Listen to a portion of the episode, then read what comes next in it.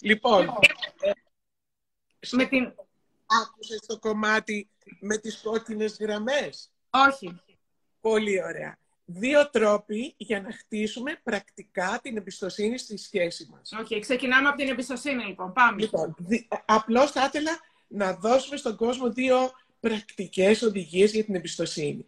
Η πρώτη πρακτική οδηγία είναι ε, να αναζητάμε στον άλλον άνθρωπο μία θετική διάσταση που μας κάνει καλό, που μας αρέσει ε, και να την τονίζουμε. Σε καθημερινή βάση έλεγα πριν ότι η ψυχή του ανθρώπου μας είναι σαν ένα καλαθάκι. Πρέπει να βάζεις μα- μαργαρίτες μέσα για να αντέχει τις τσουκνίδες. Άρα, τι σου αρέσει στον άλλο, βρες κάτι σήμερα να του πεις μία καλή κουβέντα. Βρες ένα πράγμα. Α, σε ευχαριστώ που μάζεψες τις κάλτσες σου χωρίς να πρέπει να στο θυμηθείς. Ευχαριστώ πολύ. Είτε είναι το παιδί σου, ο άντρας σου, η μάνα σου, οποιοδήποτε. Βρες κάτι καλό να πεις. Και το δεύτερο είναι πολύ σημαντικό να είσαι ανοιχτός να επικοινωνείς τον άλλο τις κόκκινες γραμμές σου και μάλιστα αυτό να το κάνεις παίζοντας μια, σαν μια παρτίδα τέννις. Η δική μου κόκκινη γραμμή είναι η εξής. Δεν θέλω να σχολιάζεις τα κιλά μου. Ξέρω πως έχω βάλει κιλά. Μην μου φτάσει πάχω συνέχεια. Νιώθω φοβερά άσχημα. σε Άρα, ε, πο- συγγνώμη σε διακόπτω, αυτό η κόκκινη γραμμή είναι τα όρια. Να βάζω όρια. να χρησιμοποιώ τη λέξη όρια, γιατί η λέξη όρια σημαίνει απόσταση. Όριο, σύνορο. Δεν θέλουμε να έχουμε σύνορα στις σχέσεις μας. Όμως, θέλουμε να πούμε αυτό δεν το θέλω. Θέλω να ξέρεις τι είναι για μένα κόκκινη γραμμή και θέλω να, να γυρίζεις γύρω-γύρω μου, να μπαίνεις παντού στην ψυχή μου. Αυτό το κομμάτι θέλω να μην το διαπερνάς. Κατάλαβες; Άρα αυτό θεωρώ ότι είναι πολύ σημαντικό. Να κάνουμε αυτή την ανταλλαγή. Θα σου πει αυτός, ξέρεις κάτι, όταν είμαστε με παρέα δεν βάζεις γλώσσα μέσα και δεν με αφήνεις να μιλήσω. Είναι κόκκινη γραμμή για μένα. Και θα του πεις, ωραία, θα προσπαθήσω. Συνήθως τι κάνουμε; Τις κόκκινες γραμμές μας τις λένε κάτω από θυμό και καυγά. Και πληγώνουμε τον άλλο, του λέμε είσαι γαϊδούρη, είσαι ηλίθιος, είσαι κακός, δεν με αγαπάς, δεν με προσέχεις. Αυτά πληγώνουν την εμπιστοσύνη. Τη χτίζουμε με, το, με αυτού του είδους την αμοιβαιότητα την εμπιστοσύνη, θα ήθελα να πω. Μάλιστα. Οπότε ας Πολύ κρατάμε ωραία. αυτά τα δύο. Κρίμα όμως ε, δεν θα μ, αποθηκευτεί το βίντεο που είχαμε μιλήσει για την αγάπη. Δεν πειράζει, θα πούμε όμως και άλλα πράγματα. Ε, ξεκινήσαμε με την εμπιστοσύνη τώρα. Θέλω να μας πεις τι μπορώ να κάνω για να αγαπήσω τον εαυτό μου. Γιατί ξεκινήσαμε για την αγάπη και είπαμε ότι για να ε, πάρω και να δώσω αγάπη πρέπει πρώτα να αγαπήσω τον εαυτό μου. Πώς λοιπόν μπορώ να αγαπήσω τον εαυτό μου, τι πρέπει να κάνω; Ε, Εάν- έχω και στυλό, έχω πει, σημειώνουμε. Έτσι, σήμερα είναι μάθημα αυτό που κάνουμε. Για πες μας. Ε, Χριστίνα, θέλω να εξηγήσω γιατί δεν μπορώ να αγαπηθώ εάν δεν αγαπήσω τον εαυτό μου. Αυτό θέλω να το εξηγήσω. Όταν δεν αγαπώ τον εαυτό μου, θέλω να φανταστώ, να, να φανταστώ τον εαυτό μου, όταν δεν τον αγαπώ, ότι είμαι ε, ένα άδειο σκέφος. Είμαι ολόάδιος. Και προσπαθώ να γεμίσω από την αγάπη τον άλλο, τι κάνοντας, ε, θυσιάζοντας τα κομμάτια μου για να είμαι αποδεκτός, για να αρέσω, για να αγαπηθώ, προσφέρω χωρίς να δέχομαι, ανέχομαι χωρίς να πρέπει, ανέχομαι, προσφέρω, υπερδίδω, έτσι, είμαι, γίνομαι υπερδοτικός και είμαι το καλό παιδί το οποίο θα ανεχθεί τα πάντα για να αγαπηθεί.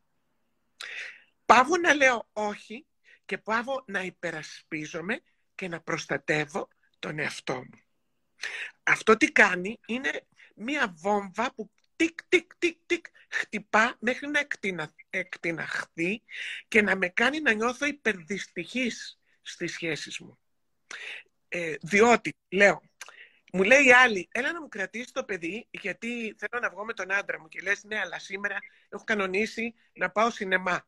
Και σου λέει αυτή, σε χειρίζεται και σου λέει, τι, κανένας εμένα δεν με προσέχει. Σε έχω κολλητή φίλη, αλλά δεν με προσέχεις, δεν με φροντίζεις. Μία μέρα είπα και εγώ να βγω με τον άντρα μου.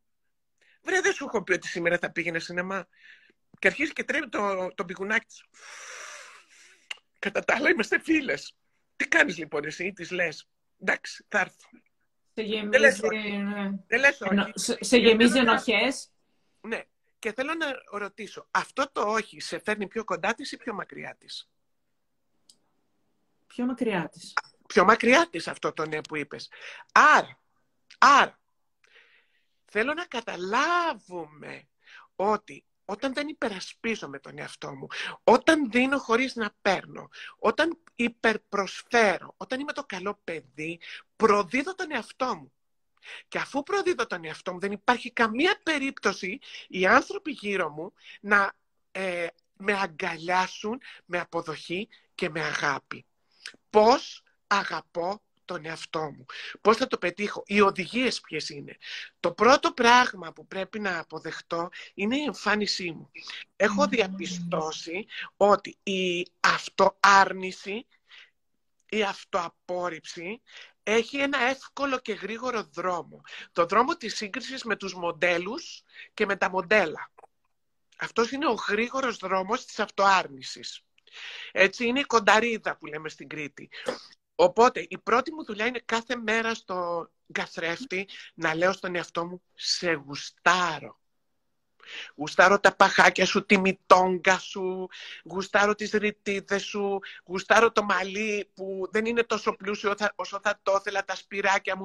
Τα γουστάρω όλα. Και επειδή τα γουστάρω, οι άλλοι δεν θα τα βλέπουν. Αν βλέπω τα σπυράκια μου θα τα δουν και άλλοι. Αν βλέπω τις ρητίδες μου θα τα δουν και άλλοι. Πολλές φορές μου λένε κυρία Γνήστε πολύ όμορφη. Λέω αποκλείεται, με δουλεύεις. Έχω περάσει τα πρώτα 20 χρόνια της ζωής μου να πιστεύω ότι είμαι η ασκημότερη όλων.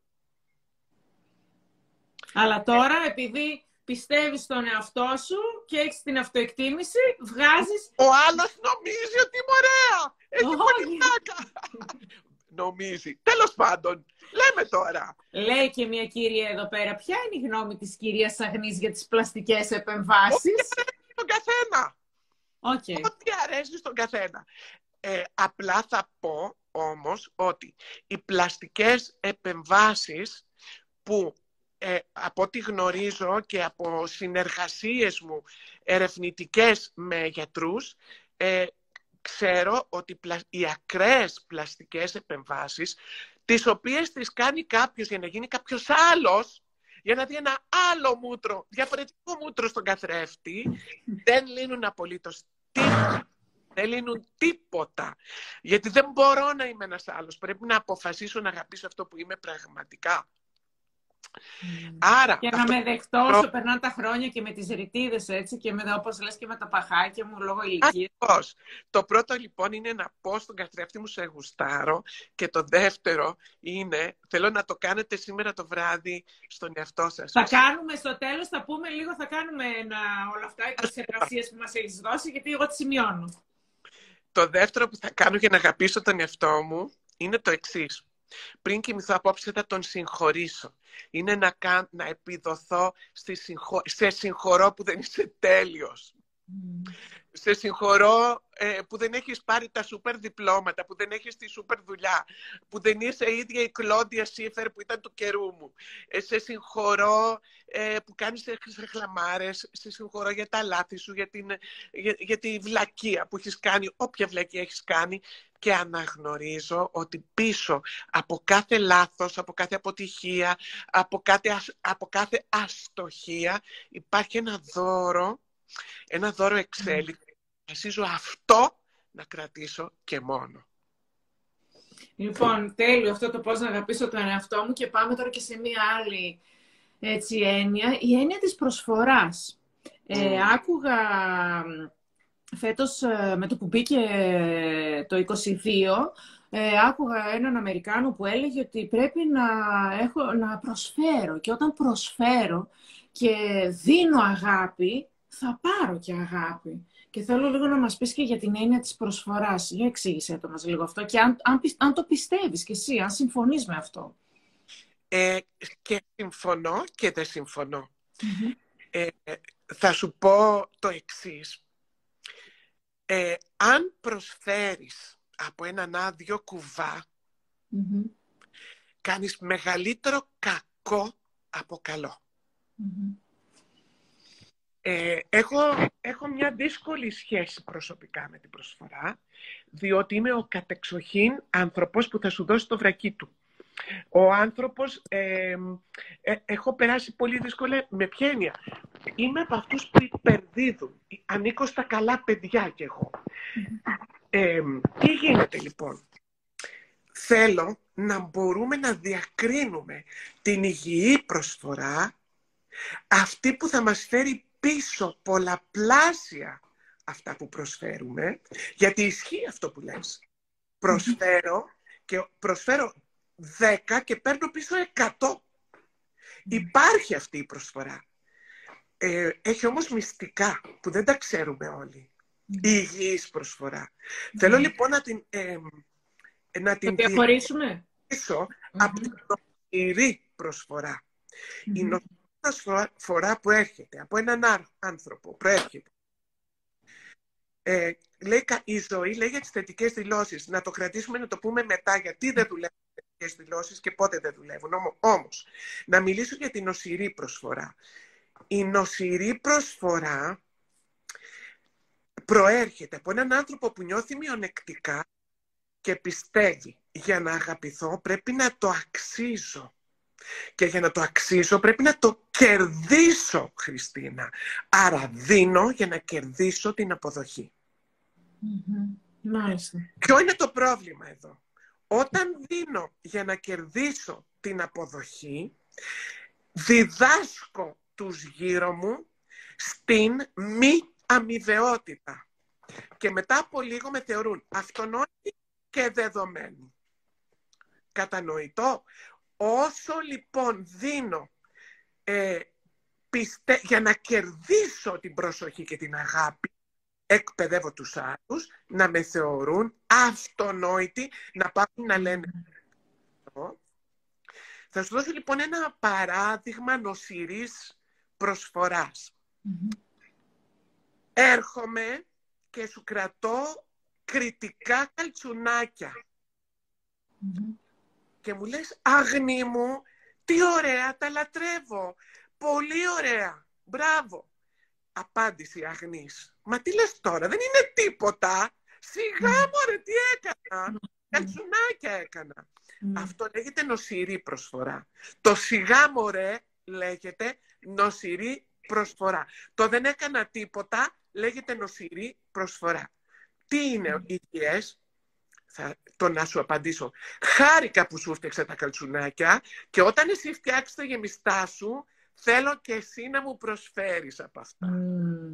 Άρα να εκπαιδεύσω τον άλλο στην αμοιβαιότητα. Τώρα, πάω στο μυστικό της προσφοράς που δίνεις ένα και παίρνεις εκατό.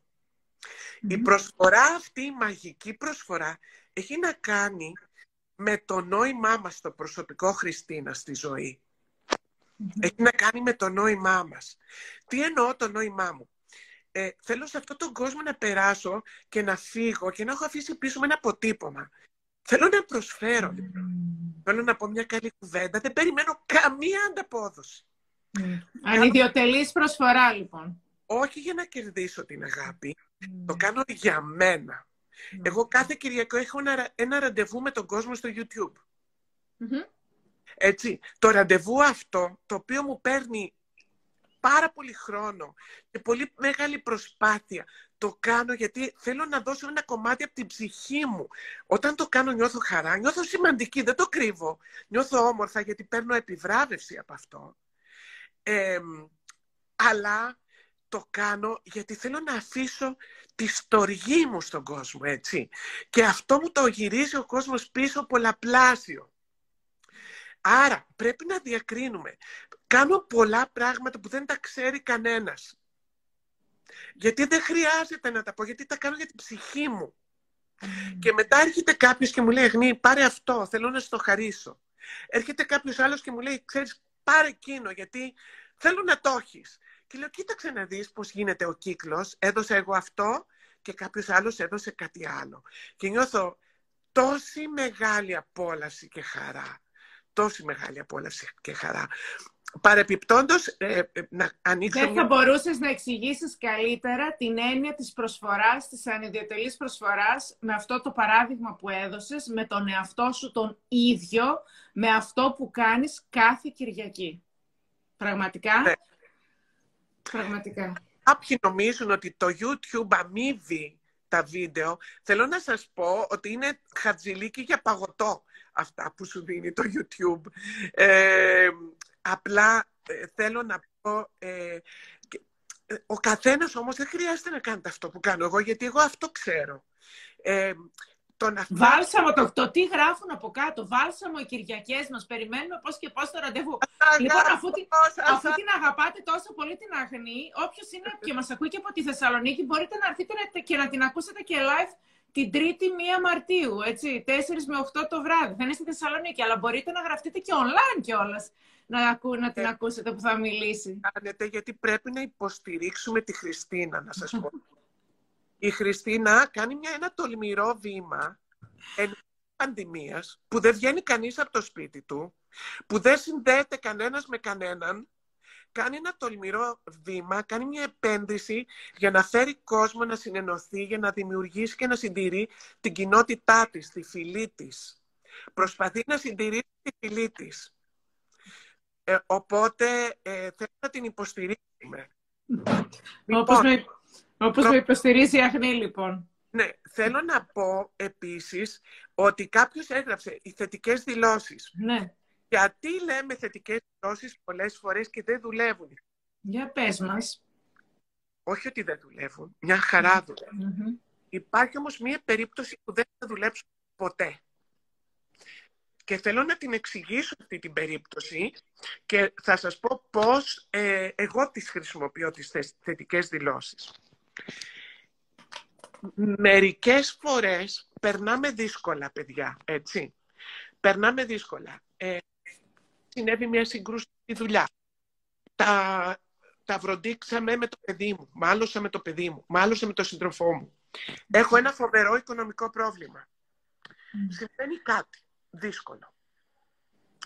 Η βιολογία μας είναι σχεδιασμένη το δύσκολό μας το συνέστημα να πρέπει να το χωρέσουμε, να πρέπει να το βιώσουμε. Γιατί; Διότι όταν το χωράς, δηλαδή λες είμαι χάλια, έχω στεναχωρεθεί. Το να, να αφήσεις τον εαυτό σου να βιώσει το συνέστημα με υγιή τρόπο και θα εξηγήσω ποιος είναι ο υγιής τρόπος, σε βοηθά να βρεις μια λύση. Σε βοηθά να βρεις μια λύση. Ακούστε ποια είναι η μέθοδος. Η μέθοδος είναι να πεις τα βρόντιξα με το παιδί μου. Ωραία. Το πρώτο βήμα δεν είναι να πω έχω μια τέλεια σχέση με το παιδί μου, έχω μια τέλεια σχέση με το παιδί μου, έχω μια τέλεια σχέση. Θετική δήλωση, ναι. Μια θετική δήλωση. Το πρώτο βήμα είναι να πω τι αισθάνομαι, τι έγινε, τι αισθάνομαι τώρα. Αισθάνομαι αδικία. Τι άλλο αισθάνομαι; Αισθάνομαι ότι το παιδί μου δεν ξέρει πόσο το ακούω. Τι άλλο αισθάνομαι; Αισθάνομαι ότι με αδίκησε, αισθάνομαι θυμωμένη. Πρέπει να το νιώσω το συνέστημά μου, πρέπει να αναγνωρίσω το συνέστημά μου. Ε, ε, αγαπημένη μου, να το νιώσω, να το αναγνωρίσω. Και όταν το αναγνωρίσω, έχω κάνει τη δουλειά. Ξέρω Νιώθω αδικημένη. Μπορώ να παλέψω με τα θεριά. Ναι, νιώθω μεγάλη, νιώθω θυμό. Γιατί έχω κάνει δέκα και το παιδί μου δεν αναγνωρίζει και νιώθω θυμό. Ωραία. Αυτό τώρα μπορώ να το παλέψω. Τώρα που αναγνώρισα το αρνητικό συνέστημα, τώρα μπορώ να κάνω την επιλογή. Η θετική δήλωση δεν είναι αυτοματικός, είναι επιλογή. Με πιάνετε; Παιδιά, με πιάνετε, με καταλαβαίνετε; Επιλέγω. Δεν μπαίνω στον αυτόματο χωρίς να δουλευτώ. Δεν μπαίνω στον αυτόματο που λέει όλα καλά, όλα καλά, όλα καλά, χωρίς να δουλευτώ. Πρώτα θα δουλέψω. Τι, τι ζω τώρα, ποιο είναι το συνέστημά μου, να το αναγνωρίσω. Και αμέσως μετά λέω, τώρα διαλέγω να σκεφτώ θετικά. Και πώς τώρα που, που τα τσούγκρισα με το παιδί μου, θα πω. Ό,τι και αν συμβαίνει, είναι υλικό για να πάω μπροστά. Ό,τι και αν συμβαίνει, είναι υλικό για να πάω. Ό,τι και αν συμβαίνει, είναι υλικό για να πάω μπροστά. Και μετά όπως ξέρουμε από τις δηλώσεις, είμαι μπροστά. Αφού μπόρεσα και έκανα αυτή, ε, αφού μπόρεσα αυτή τη δήλωση και είπα είναι υλικό για να πάω μπροστά, σημαίνει είμαι ήδη μπροστά. Και το χαίρομαι. Και δίνω, λέω στον εαυτό μου, μπράβο, εύσημα, τα κατάφερα, είμαι μπροστά. Μάλιστα. το δια... Η Κέλλη το λέει αυτό. Όπως το λέει αναγνωρίζω και το διαχειρίζομαι ακριβώς. Αλλιώς θα το όλοι έχουμε περάσει αυτή την εμπειρία να, να λέω είμαι, είμαι γυναικάρα, είμαι καταπληκτική, είμαι τούτο, είμαι εκείνο και δεν γίνεται κάτι. Γίνεται. Οι, οι θετικές δηλώσεις δουλεύουν, αλλά πρέπει να τις χτίσω πάνω στην αναγνώριση και στην προσωπική δουλειά. Μάλιστα, καινούργια πράγματα ναι, και οι θετικές δηλώσεις. Και εγώ μέσα στην καραντίνα άρχισα να τις μαθαίνω, όπως και πάρα πολλά πράγματα έτσι, με όλα αυτά με την προσωπική ανάπτυξη. Ε, θέλω λίγο να μιλήσουμε τώρα, να πάμε και στο θέμα της ευγνωμοσύνης. Έχουμε πιάσει ωραία θέματα, νομίζω. Την προσφορά, την αγάπη στον εαυτό μας, ε, την ευγνωμοσύνη. Ε, πες μας λίγο και για την ευγνωμοσύνη. Πώς μπορεί να βοηθήσει έναν άνθρωπο σε μια σχέση με τον εαυτό του, με τις σχέσεις με τους άλλους; Ε, νομίζω είναι πολύ σοβαρό θέμα και είναι σημαντικό κομμάτι και η ευγνωμοσύνη. Με τις υπέροχες ερωτήσεις σου θα σου πω ότι για μένα η ευγνωμοσύνη είναι η βιταμίνη C του ψυχικού ανοσοποιητικού μας. Γιατί έχουμε και ανοσία στα πράγματα, έτσι. Έχουμε και ψυχική ανοσία, αγαπημένη μου. Και θέλω να ξέρετε ότι υπάρχει βιταμίνη C της ψυχής. Αυτή είναι η ευγνωμοσύνη. Είσαι φοβερή δηλαδή. Πραγματικά. Είναι το γρήγορο φάρμακο για όλα. Παντός καιρού. Πασπαρτού. Εάν μπορείς ευγνώμων, ε, θα σας πω μια ιστορία. Ε, μου επιτρέπεις, Χριστίνα, να πω μια ιστορία; Φυσικά, οι ιστορίες είναι ό,τι πιο ωραίο, γιατί καταλαβαίνουμε κιόλας. Μας βοηθάς να καταλάβουμε πράγματα. Μέσα από τις ιστορίες τα καταλαβαίνουμε. Εγώ να επαναλάβω ότι έχω στυλό και γράφω έτσι τις απαντήσεις, έτσι. Τέλειο live, ευχαριστούμε, γράφει η Κέλλη. Ε, ναι. Ποιήτρια γράφει, σε ευγνωμονούμε γράφει ο Λαβάντα, thank you. Αγνής αγαπάει. Σε αγαπώ πολύ. Λοιπόν, ακούστε την εξής ιστορία. Ε, είναι, είναι ένα workshop αυτό που το κάνω, ένα, ένα πεντάλεπτο workshop, το οποίο ασκώ πάνω στην ευγνωμοσύνη. Είναι 2004. Βρίσκομαι με μια εταιρεία στην Ινδία. έχω να κάνω εκεί μια εκπαίδευση. Ε, είμαστε... Ε, ε, ε, έχω, έχω λίγες ώρες, κάνω, κάνω λίγο τουρισμό στο Νέο Δελχή. παρατηρώ τις αγελάδες οι οποίε κάνουν ό,τι γουστάρουν. Είναι θεές και κάνουν ό,τι γουστάρουν οι αγελάδες στην Ινδία. Ε, Τέλος πάντων, παρατηρώ ένα περίεργο φαινόμενο. Ε, το φαινόμενο είναι ότι γύρω-γύρω από τις αγελάδες υπάρχουν μονίμως ε, ε, σμάρια από παιδάκια.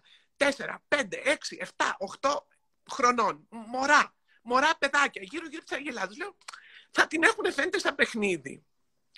Κάποια στιγμή παρατηρώ το εξής γεγονό. Δεν θα το πιστέψετε, σας το ορκίζομαι. Μία από τις αγελάδες αυτές στη μέση του δρόμου κάνει μια τεράστια αχνιστή τούρτα. Τεράστια αχνιστή τούρτα. Δεν πιο κακές λέξεις. Καταλάβαμε όλοι. Και τι γίνεται; Βλέπω όλα τα παιδάκια ορμάνε στην τούρτα και πιάνουν χουφτιές. Χουφτιές, χουφτιές την τούρτα. Και σε ακριβώς πέντε λεπτά έχει εξαφανιστεί η τούρτα. Παθαίνω σοκ. Ρωτώ το μεταφραστή. Τι παίζει φίλε εδώ πέρα; Τι παίζει, τι έγινε; Μου λέει ότι εγώ ξέρω. Το μυστήριο λύθηκε την επόμενη μέρα. Είμαστε μέσα στο λεωφορείο. Περπατάμε με το λεωφορείο, δεν περπατάμε, είμαστε, πάει το λεωφορείο σε μια λεωφόρο τεράστια με μια με τεράστια πεζοδρόμια. Πάνω στα πεζοδρόμια είναι στημένε παράγκες. Όλο το πεζοδρόμιο είναι μια παράγκα. Έχουν βάλει κάτω μια κουβέρτα. Ε, δεξιά και αριστερά ελενίτ, χαρτόνια διάφορα. Είναι ζέστη στην Ινδία, δεν υπάρχουν ε, ε, στέγες. Και τι βλέπω, παιδιά, βλέπω. Πιτάκια, πιτάκια, πιτάκια. Πώς είναι η πίτα, ας πούμε, του, του καραμολέγκου. Πιτάκια, τόσα, τόσα περίπου. Πιτάκια, πιτάκια, πιτάκια, πιτάκια. Να στεγνώνουν στα παραπέτα των δρόμων. Και ήταν από, την, από τέτοιες αχνιστές τούρτες. τι γίνεται λοιπόν; Ήταν η ώρα 7 το βράδυ και να βλέπω τις γυναίκες να παίρνουν τα, τα στεγνά ψημένα από τον ήλιο πιτάκια και να, να ανάβουν με αυτά γκαζιέρες. Ξέρετε τι είναι η γκαζιέρα; Είναι μια πλάκα, μια πλάκα ε, η οποία από κάτω της καίει αυτά τα πιτάκια και πάνω από την πλάκα έχουν βάλει και ψήνουν αυτό το ψωμί το δικό τους. Το ρότι, το ναν, το πώς λέγονται αυτά τα... Οι δικέ του πίτε τέλος πάντων. Τα τσαπάτι. Τσαπάτι λέγονται σε αυτή την περιοχή. Και ψήνουν λοιπόν τα τσαπάτι. Έπαθα σοκ. Από το 2004, αυτή είναι η, η συντομότερη ψυχοθεραπεία της ζωής μου, αγαπημένη μου. Από τότε Ό,τι και να μου συμβαίνει λέω. Σήμερα το σπίτι μου θα είναι το πεζοδρόμιο; Όχι. Σήμερα χρειάζεται να μαγειρέψω με πιτάκι από καβαλίνα αγελάδας. Όχι. Η καρδιά μου χτυπά, ναι. Τα παιδιά μου είναι γερά, ναι. Και μετά λέω στον εαυτό μου. Όλα τα άλλα είναι προβλήματα πολυτελείας, αγαπημένοι μου. Είναι προβλήματα πλούτου, είναι προβλήματα πολυτελείας. Και μη μου πεις ότι θα χάσω τη δουλειά μου, ότι τούτο, ότι εκείνο. Δεν μαγειρεύεις στο δρόμο με πιτάκια αγελάδας, μουρμού. Μουρμού. Αυτό έχω να πω. Ευγνωμοσύνη, Προς λοιπόν. ανάματα μας λέει η ζωή. Προς την, ευ... ανάματα. Την ευγνωμοσύνη, λοιπόν. Και η μαμά της λέει στο χωριό. Wow! Δεν το ήξερα Λοιπόν. ότι γίνονται και εδώ. Την ευγνωμοσύνη λοιπόν μας την έδωσες, με, μας την εξήγησες με μια πάρα πολύ ωραία ιστορία. Σε ευχαριστούμε πάρα πολύ, Αγνή, πραγματικά. Ε, πρέπει να έχουμε το μέτρο των πραγμάτων. Να έχουμε λίγο μέτρο. Να συνειδητοποιούμε τι έχουμε. Ότι έχουμε την υγεία μας. Ότι έχουμε, έχουμε αγάπη, αλίμονο. Άμα δεν έχουμε αγάπη, ε, να κοιτάξουμε να πάμε να τη βρούμε. Να βρούμε έναν άνθρωπο να κάνουμε φίλο μας. Μμμ. Θα αποθηκευτεί το live, μας το ρωτάνε, μας το ζητάει πολλοί κόσμος. Ναι, θα αποθηκευτεί. Δυστυχώς λίγο στην αρχή, αλλά νομίζω το, μαζί, το, το σώσαμε μετά με τόσα που λέμε, ωραία. Λοιπόν, πάμε σε μία ακόμη ερώτηση. Α, θέλω λίγο να πούμε κάποιες βασικές αξίες που έχω σημειώσει για μία σχέση και θέλω να μου πεις αν συμφωνείς και αν να μας τις εξηγήσεις και λίγο και να μου πεις ε, και κάποιες ακόμη, ίσως αν έχω ξεχάσει εγώ. Λοιπόν, θεωρώ ότι οι βασικές αξίες σε μία σχέση είναι η ασφάλεια, την οποία ρε, εσύ Αγνή πραγματικά... Νούμερο ένα. Είναι νούμερο ένα το ξέρεις Αγνή, ότι εγώ ε, τη λέξη ασφάλεια την άκουσα τον Οκτώβριο σε ένα σεμινάριο. Μέχρι τον Οκτώβριο του 2021 δεν την είχα ακούσει.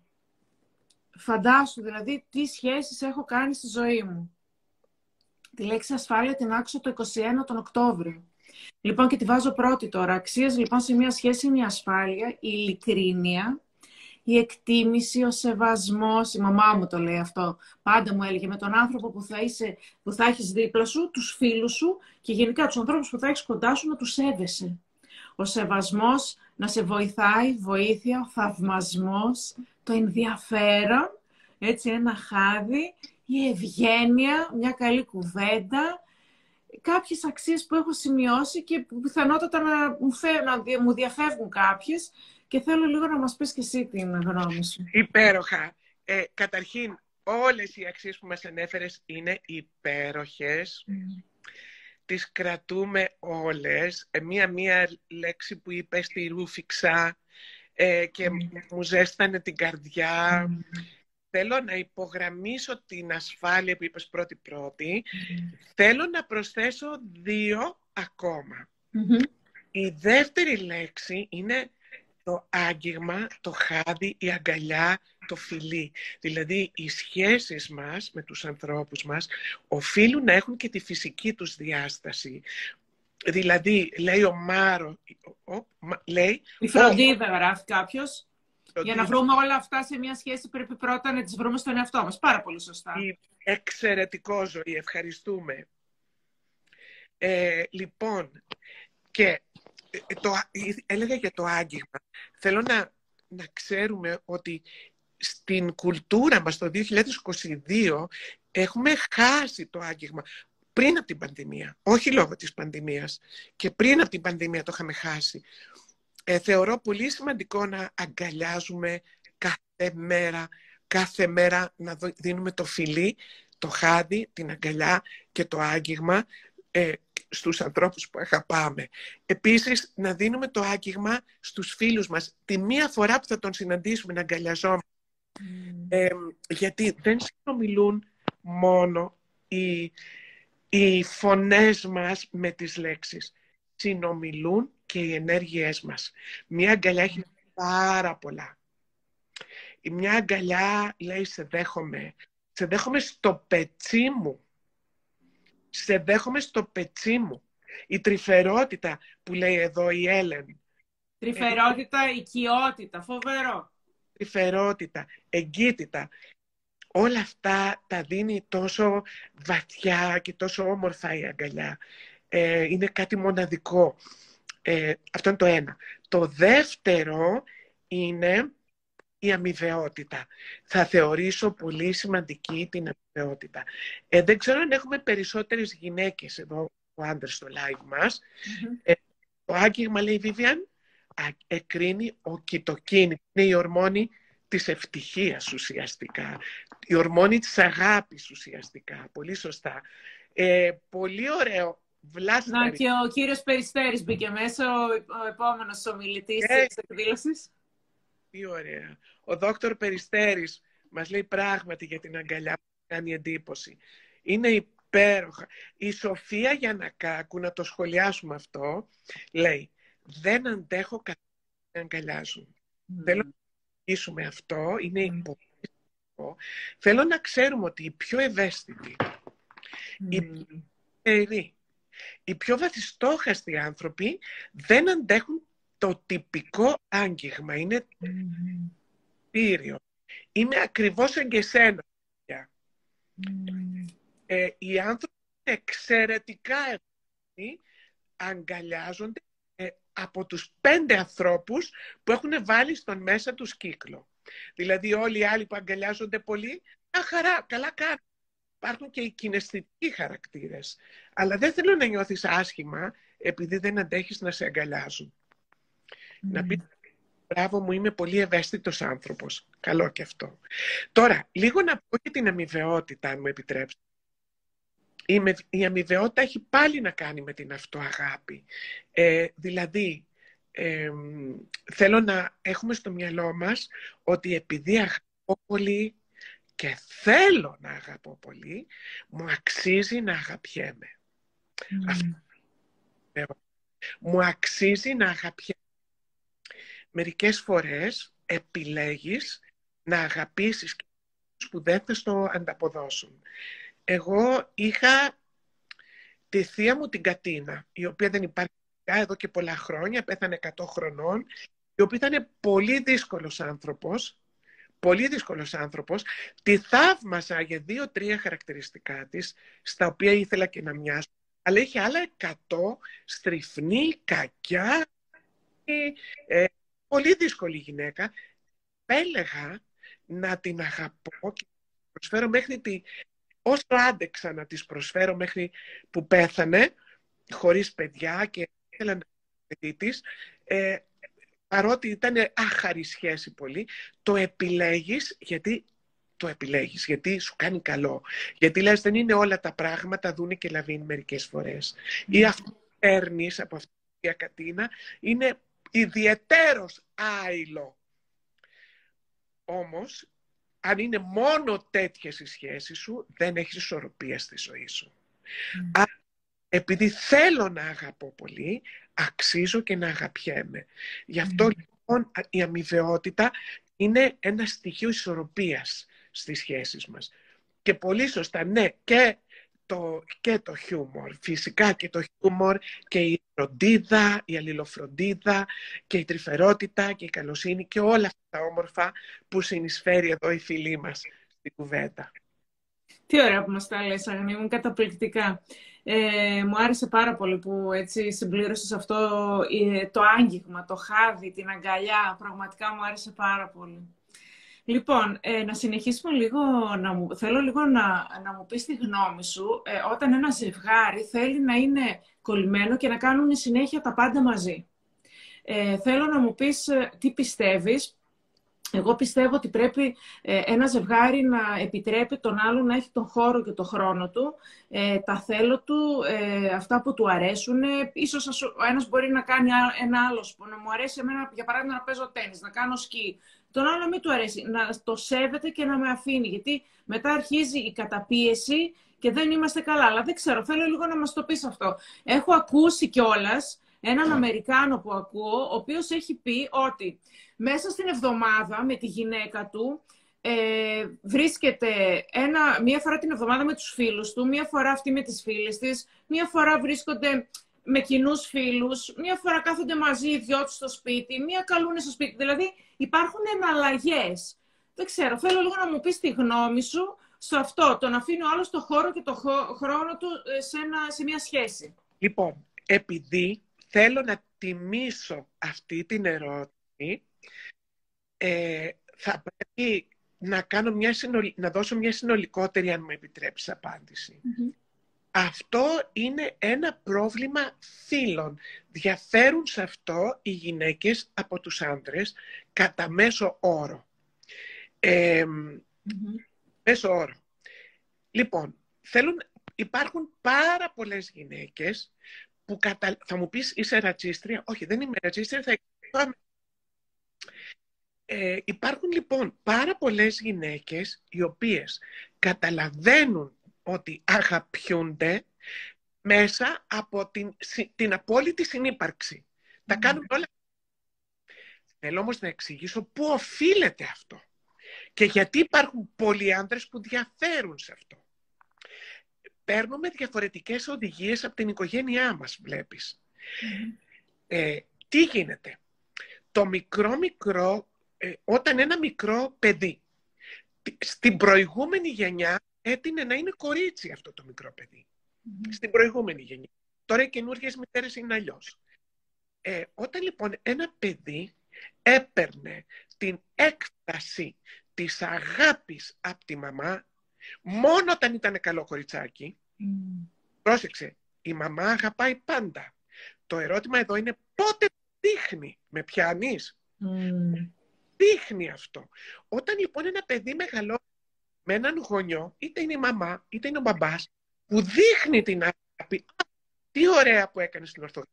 Α, μπράβο που μάζεψες. Έλα να σου δώσω φυλάκι που μάζεψες. Έλα να σου δώσω φυλάκι που είσαι καλό παιδί. Έλα να σου δώσω φυλάκι που έφαγες το φαγητό. Αυτό λοιπόν το παιδί μαθαίνει ότι και όταν, ε, όταν ας πούμε κάτι δεν πάει καλά, έχει μούτρα. Μπορεί να μην έχει, ας πούμε δεν σε αγαπάω, μπορεί να μην το λέει αυτό ο γονιός, αλλά αποσύρεται η έκφραση της αγάπης. ε, είναι, είναι κρύος. Κατάλαβα. Ε, τότε το παιδί αυτό μεγαλώνει και αργότερα στην συντροφική σχέση, όταν ο, ο σύντροφος κάνει κάτι άλλο, αισθάνεται τον ίδιο τρόπο τρόμο της παιδικής ηλικίας. Δεν αγαπάει Άρα είναι από την, από την παιδική ηλικία, από το πώς του φέρει ε, τη μάνα του. Ε. ε. δεν είσαι μαζί μου, δεν με αγαπάς. Mm. και έφερνε κακό βαθμό, η μαμά σου φρόνε τα χείλη, γύρναγε το κεφάλι και συνέχιζαν τη μαγειρική. Και το παιδί ήταν αό. Και στη συντροφική σχέση ο σύζυγος όταν, όταν, όταν δεν με βλέπεις, δεν με αγαπάς. Ενώ δεν είναι έτσι. Άρα όλα ξεκινάνε από την παιδική ηλικία, έτσι. Ναι, ναι. Από τις οδηγίες που έχουμε από τις οικογένειές μας. Στην γενιά, το, παιδα... το αγόρι παιδί, επόμενη γενιά, μάλλον ο δόκτωρ Περιστέρης θα τα, μας τα εξηγούσε πολύ καλύτερα αυτά. Θέλω να τον ακούσουμε στη Θεσσαλονίκη. Λοιπόν, ε, ε, θέλω να ξέρουμε ότι ε, τι συμβαίνει με τον άντρα τώρα. Θέλω να ξέρουμε ότι ο σημερινός άντρας έχει ακόμα την νευρολογία του αρχαίου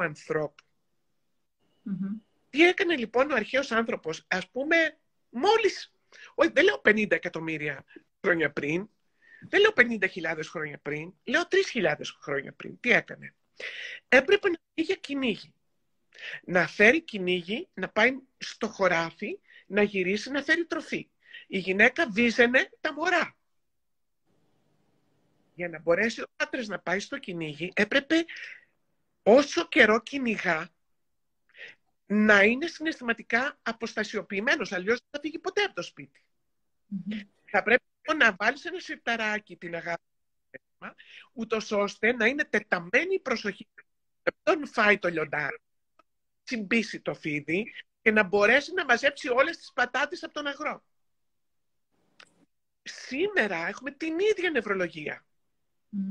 Ο άντρας όταν είναι στη δουλειά σε έχει ξεχάσει. Δεν έχει πάψει να σε αγαπάει.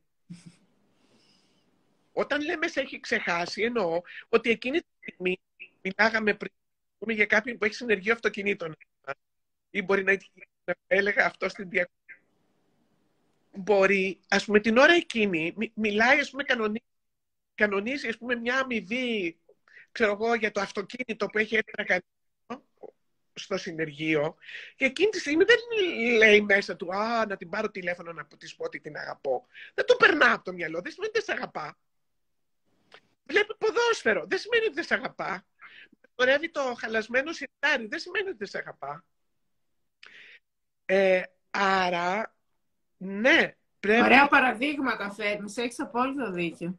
Πρέπει να το τακτοποιήσουμε αυτό μέσα μας. Και να πω κάτι, η ανασφάλειά μας είναι αυτοεκπληρούμενη η προφητεία. Δεν με αγαπάς, δεν με αγαπάς, δεν με αγαπάς, δεν μου το δείχνεις, δεν μου το δείχνεις. Κάποια στιγμή δεν θα με αγαπάει πράγματι. Άμα το λέμε όλη την ώρα. Ε; Άμα το λέμε όλη την ώρα, μετά στο τέλος...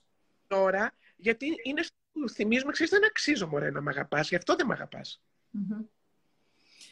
Ωραία, άρα λοιπόν, ε, ε, εσύ μας εξηγείς τώρα ότι ναι, πρέπει να έχει ο καθένας το χώρο και το χρόνο του και πρέπει να καταλαβαίνουμε ότι όταν ο άλλος κάνει πράγματα δεν σημαίνει ότι δεν μας αγαπάει. Ευχαριστώ, ευχαριστώ. Είσαι η καλύτερη απουσιολόγος εδώ. Τι να κάνω, έχω βάλει τα αυτιά μου να ακούω. Με ενδιαφέρει. Λοιπόν, ε, θέλω τώρα λίγο να μιλήσουμε και για το φόβο. Ο φόβος, ο φόβος ε, ε, που να κάνω μια νέα σχέση γιατί έχω πληγωθεί από προηγούμενες σχέσεις ή ο φόβος να τολμήσω να μιλήσω και να ζητήσω πράγματα σε μια σχέση ε, που δεν βάζουμε τη λέξη όρια γιατί μου είπες ότι δεν είναι ωραίο να, το, να τη χρησιμοποιούμε. Ε, ο φόβος της δέσμευσης ε, πάρα πολλοί άντρε και πάρα πολλέ γυναίκε ε, ίσω βρίσκουν άτομα τα οποία δεν είναι τα κατάλληλα, γιατί ουσιαστικά από πίσω κρύβεται ο φόβο τη δέσμευση. Και βρίσκουν ανθρώπου χάλια που του μιλάνε άσχημα, που του αφήνουν, που δεν του φέρουν σωστά, του δένουν. ίσω ε, από πίσω είναι λίγο και ο φόβο τη δέσμευση αυτό. Θέλω λίγο να μιλήσουμε για τον φόβο στι σχέσει. Για πες μας λίγο γι' αυτό. Ε, είναι ένα ίσως ε, πριν ευχαριστήσω όσους γράφουν στα σχόλια, να ξέρετε ότι το ότι γράφετε στα σχόλια, εμάς εδώ μας βοηθάει να αισθανόμαστε την κοινότητα. Μας βοηθάει να αισθανόμαστε την ομάδα. Ε, σας προσωποποιούμε και επομένως σας ευχαριστούμε πάρα πολύ. Ωραία. Να, να μιλήσουμε για το φόβο τον, ε, που υπάρχει στις σχέσεις. Ε, είναι ένα απέραντο θέμα. Δεν ξέρω από πού να το πιάσω. Αναφέρθηκε το φόβο τη δέσμευση. Θα προσπαθήσω να το πω με μία φράση αυτό. Εάν θεωρώ ότι είμαι ένας ε, ασήμαντος άνθρωπος, εάν θεωρώ ότι είμαι ένας, να, πω, να, να το πω αλλιώς, ότι μειονεκτό, αν θεωρώ ότι εάν υποτιμώ εάν πιστεύω ότι δεν αξίζω. Όταν έρθω, όταν μπω σε μια σχέση, ο μεγαλύτερος, ο δραματικότερος, ο υπαρξιακός φόβος είναι ότι ο άλλος θα με απορρίψει και θα επιβεβαιώσει την αναξιότητά μου ότι θα ανακαλύψει πόσο ανάξιος είμαι να αγαπηθώ. Κατάλαβες; Αυτός είναι ο βαθύτερος φόβος που υπάρχει στις σχέσεις και που τις καταστρέφει. Και τι γίνεται; Όταν έχω το φόβο λοιπόν ότι αποκλείεται καλέ, αποκλείεται, εγώ αυτό τον φόβο τον έχω νιώσει άπειρες φορές. Πάρα πολλές φορές λέω, δεν μπορεί να με αγαπάει πραγματικά, δεν μπορεί να με εκτιμά πραγματικά. Περνάει, το, περνάει την ώρα του, περνάει τον καιρό του, ε, ε, θα μου τη φέρει κάποια στιγμή. Έτσι. Και όταν τα λες αυτά στο τέλος γίνονται, ακούει και το σύμπαν.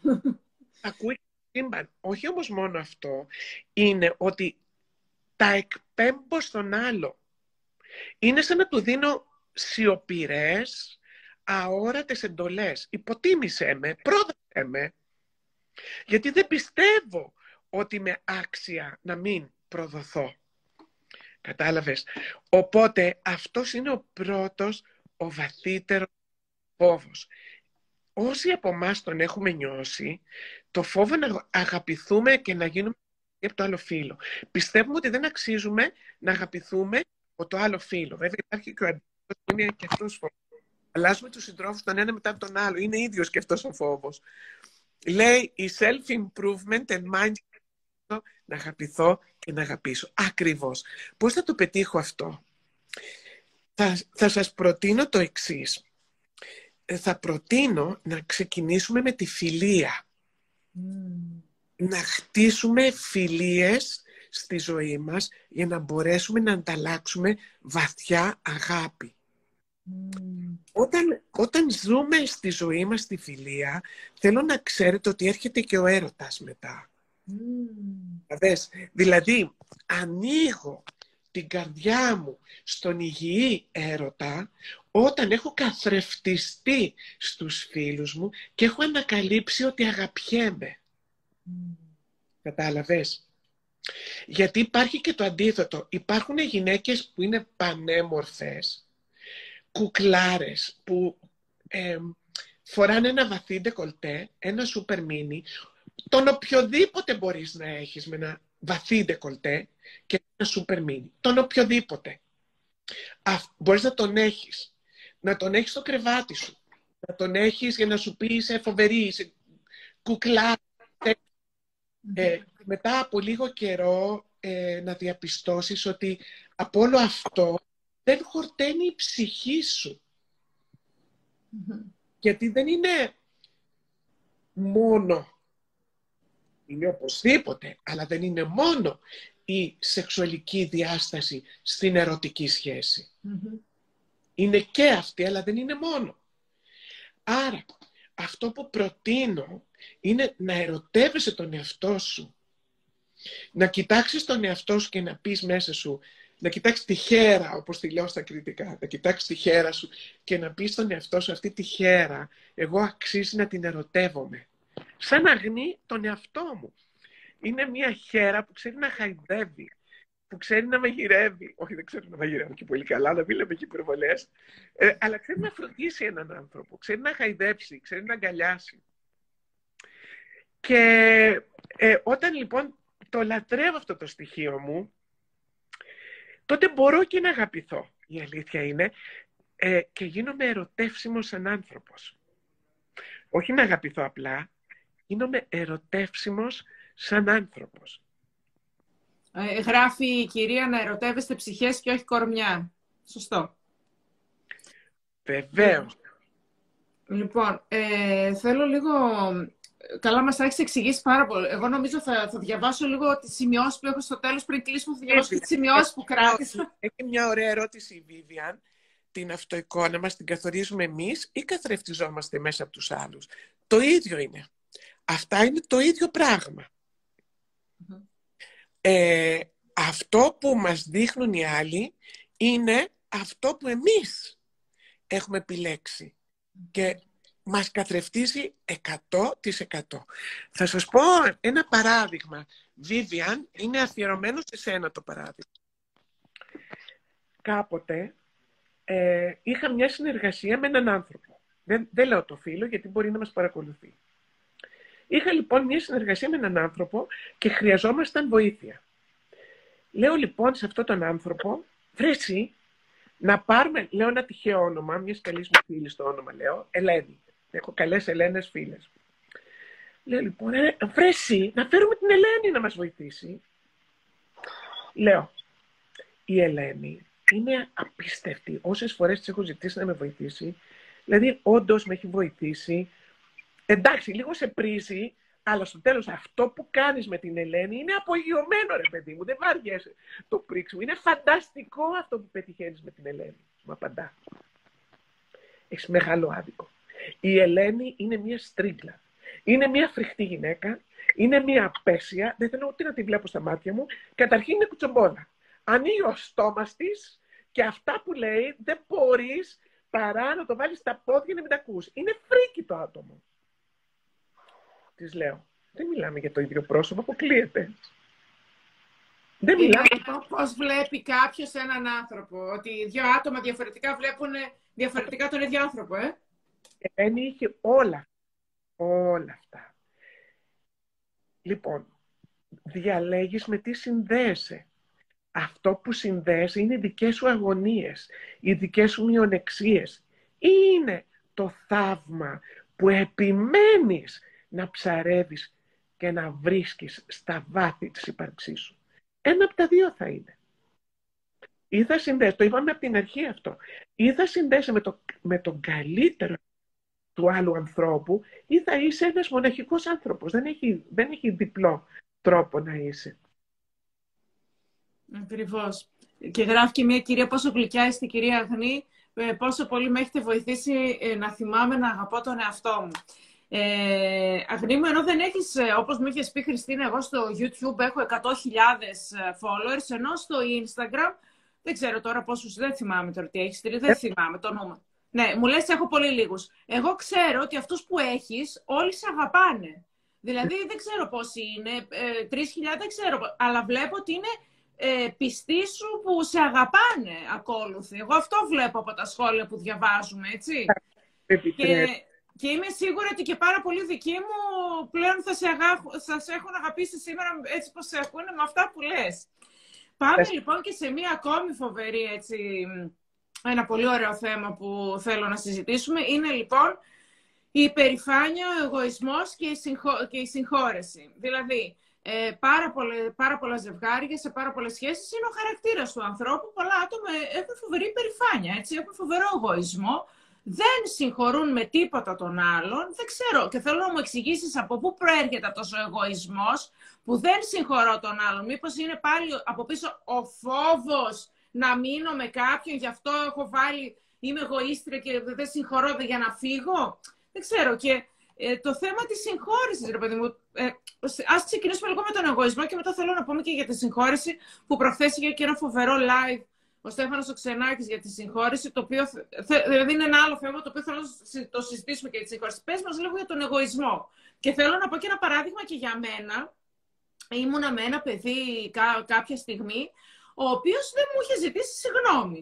Και του είχα πει, και θυμάμαι είχε γυρίσει και του είχα πει: Καλά, αλλά δεν μου ζητά συγγνώμη. Γιατί δεν μου ζητά συγγνώμη; Αυτός ο άνθρωπος δεν μπορούσε να ζητήσει συγγνώμη.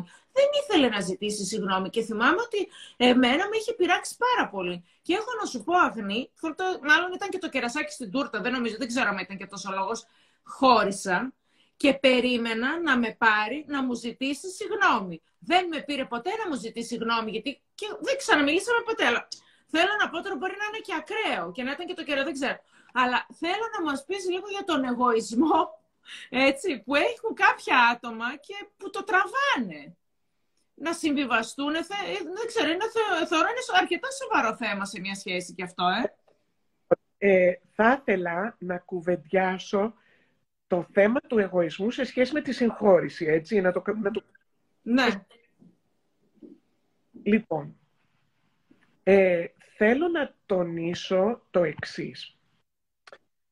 Ο, η συγχώρηση είναι, μπορεί να είναι δηλητήριο ή μπορεί να είναι φάρμακο. Μπορεί να είναι και δηλητήριο, μπορεί να είναι και φάρμακο. Λοιπόν, να εξηγήσουμε στη διαφορά. Ήθος, αυτός που δεν μπορεί να συγχωρήσει, ε, δεν μπορεί να συγχωρήσει για τους εξής λόγους. Ένα, διότι άπαξ και πληγώθηκε, χάρη αυτοπροστασίας, μέσα από τη μη συγχώρηση να κρατήσει την απόσταση ασφάλειας, μια απόσταση ασφάλειας από τον άλλον άνθρωπο. Έτσι. Ε, θα μιλήσω για αυτούς που δεν θέλουν να ζητήσουν συγγνώμη. Mm. που δεν συγχωρεί, λόγος που δεν συγχωρεί, είναι ε, διότι δεν θέλει να ξαναπληγωθεί. Έχει διαραγεί η εμπιστοσύνη και άπαξ και κουνηθεί η εμπιστοσύνη στη σχέση, τότε ε, υπάρχει ο φόβος για το τραύμα, για το πλήγωμα. Και δεν θέλω να επιτρέψω να ξανασυμβεί, άρα προτιμώ να μην συγχωρήσω από αυτοπροστασία. Και νιώθουμε συμπόνια για αυτή την περίπτωση. Ε, ένα Το δεύτερο, πολλές φορές δεν θέλουμε να συγχωρήσουμε ή κάποιοι δεν θέλουν να συγχωρήσουν επειδή έχουν ένα έντονο αίσθημα δικαίου. Ε, δηλαδή, δεν μπορεί εσύ να μου έσπασες το πιάτο που το φυλάω από το γάμο μου και να σου πω να σε συγχωρήσω. Όχι, πρέπει να πληρώσεις. Δεν μπορεί ε, να πίστησες, παράδειγμα, έτσι, και να, και να την καπουλάρεις. Η λέξη είναι να τη καπουλάρεις. Εάν σε συγχωρήσω, τότε της καπουλάρεις ανάλαφρα, με σιγανά πηδηματάκια και δεν έχει αποδοθεί δικαιοσύνη. Πρέπει να πληρώσεις. Mm-hmm. Κατάλαβες; Ε, γι' αυτό το λόγο οι άνθρωποι δεν ζητούν συγνώμη. Ε, άρα, τώρα, ας πάω να ρωτήσω αυτό που, που ρώτησε κάποιος. Ε, υπάρχουν άνθρωποι που δεν απλά δεν ζητούν συγνώμη. Νιώθω πολύ μεγάλη συμπόνια για αυτούς τους ανθρώπους. Γνωρίζω τέτοιους ανθρώπους, δεν κάνουν ποτέ λάθος. Ποτέ, ποτέ, ποτέ λάθος. Και νιώθω τεράστια πέραντη συμπόνια. Να σου πω γιατί νιώθω συμπόνια. Ο άνθρωπος που δεν αντέχει να παραδεχτεί το λάθος του, ε, έχει φάει φοβερή τιμωρία ως παιδί για τα λάθη του έχει τιμωρηθεί πολύ βαριά. Μάλιστα. Ε, ε, ε, δηλαδή, έχει, έχει τραυματιστεί πολύ βαριά σαν παιδί με πράγματα που έκανε. Δηλαδή, παράδειγμα, τι εννοώ έχει τραυματιστεί πολύ. Τον κοροϊδέψαν, τον υποτίμησαν, τον, τον, το αντίθετο του σεβασμού. Ποιο είναι το αντίθετο; Απε, αποσύρθηκε ο σεβασμός. Που σημαίνει λοιπόν τι, ότι έκτοτε το να παραδεχτώ το λάθος μου, θέλω να με ακούσετε αγαπημένοι, το να παραδεχτώ το λάθος μου σημαίνει για μένα κίνδυνο. Mm. Κινδυνεύω σημαίνει... Ε... Μικρός όταν ήταν έφαγε ξύλο, τιμωρία κλπ. Ναι. Ακριβώς. Κινδυνεύω σημαίνει, τώρα που είμαι ενήλικα, σημαίνει, χάνω το σεβασμό σου. Χάνω την αγάπη. Χάνω την εκτίμηση. Και δεν αντέχω. Άρα πρέπει να φταίει. Αυτή είναι και μία ρίζα τοξικότητα στις σχέσεις. Πρέπει να φταίεις εσύ, επειδή εγώ δεν έχω λάθος, γιατί αν παραδεχτώ το λάθος, αν ε, λέει η Μυρ, άστον το διαβάσω, Μα αυτός που δεν συγχωρεί κουβαλάει μεγαλύτερο βάρος. Απόλυτο δίκιο. Δεν ξέρω, ο Χρήστος, Κριστιαν, βάζει κάποια ερωτηματικά. Δεν ξέρω αν έχει κάποια ερώτηση να μας την πει. Με χαρά να την κοιτάξουμε αυτή την ερώτηση. Άρα, λέω ότι θέλει συμπόνια. Αυτός, ε, εγώ έχω ζήσει με ανθρώπους ενού περιβάλλοντος που δεν έχουν παραδεχτεί ποτέ, ποτέ, ποτέ, ποτέ, ποτέ, ποτέ δεν έχουν κάνει λάθος. Και το μόνο που νιώσω είναι συμπόνια. Όμως, ε, σε ένα σημείο που επιλέγεις και λες, επιλέγω με αυτόν τον άνθρωπο να μην είμαι με αυτόν τον άνθρωπο. Γιατί ε, ε, ε, εκείνη που η συγχώρηση, η συγχώρηση μπορεί να είναι και δηλητήριο. Άρα, κάτσε να πρώτα να εξηγήσω το πρώτο μέρος. Ε, το πρώτο μέρος είναι το εξής. Ε, θέλω να καταλάβουμε ποια είναι η υγιής συγχώρηση. Μ' ακούτε καλά, αγαπημένοι Ναι, βέβαια, σε ακούμε, βέβαια. Πολύ καλά, πάρα πολύ καλά. Καταλάβουμε ποια είναι η υγιής συγχώρηση. Έχει μέθοδο. Λέει το εξής. Μου έκανες κάτι κακό. Συγχωρώ όταν κάποιος μου έχει κάνει κάτι κακό.